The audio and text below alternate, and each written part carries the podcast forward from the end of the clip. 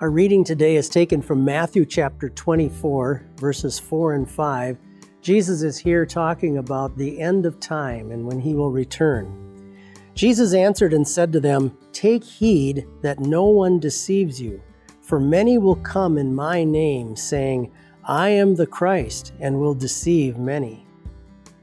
Back in November of 1978, a man by the name of Jim Jones convinced more than 900 people to drink poisonous Kool Aid and go to their deaths in Guyana, South America. He at one time said this about himself If you see me as your friend, I'll be your friend. For those of you who do not have a father, I'll be your father. If you see me as your Savior, I'll be your Savior. If you see me as your God, I'll be your God. That's the way he spoke about himself. Another cult leader by the name of David Koresh of the Branch Davidian cult said this He believed that he himself was the Messiah that had come, and the only one who could accurately interpret the Bible for everyone. 82 people died in a fiery death at Mount Carmel Center in Waco, Texas. Very sad event in our nation's history. Another man by the name of Dr. Sun Myung Moon from the Unification Church. In his divine principle, this is what he says about himself. With the fullness of time, God has sent one person to this earth to resolve the fundamental problems of human life in the universe. His name is Sun Myung Moon. For several decades, he wandered through the spirit world. He brought to light all the secrets of heaven. Now, Jesus warns us in the text that I just read earlier that there will be false Christs who claim that they are the, the Messiah that's really come to save people. And Jesus is warning us because these are very real attacks on Him, on who He really is. And could, they could be so dangerous for us in our own faith. Jesus' instruction doesn't want us to just believe in any old Christ, any old Jesus that might be put out there.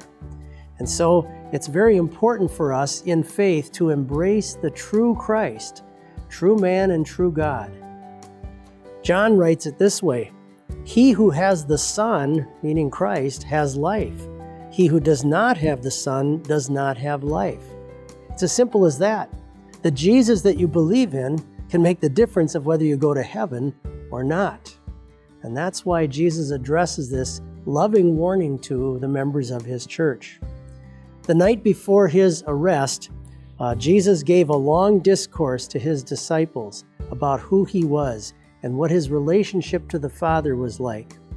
Likewise, many of Jesus' apostles, when he sent them out and when they wrote, they often described the importance of the relationship of knowing the correct Christ as far as knowing the Father through him.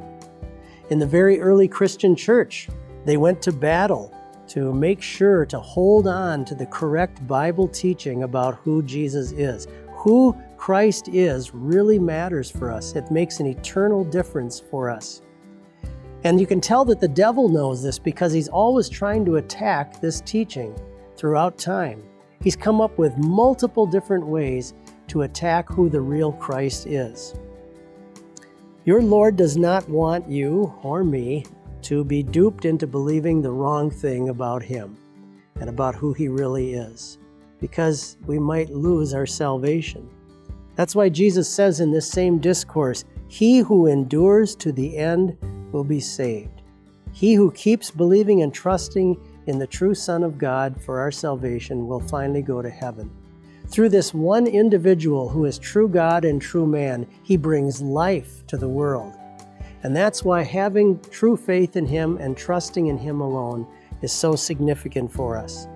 Jesus says to us, If you continue in my word, then you are my disciples indeed, and you will know the truth, and the truth will set you free. Let's have a prayer as we close. Our dear Lord Jesus Christ, we thank you for coming into this world on our behalf to atone for our sins and to give us the hope of heaven.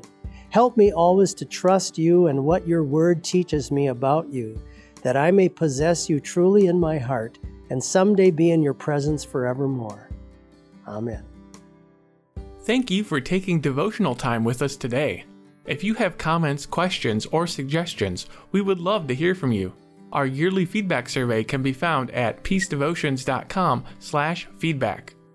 You can help support our ministry with your prayers and donations. Prayers can be said at any time, and donations can be made at els.org/donate.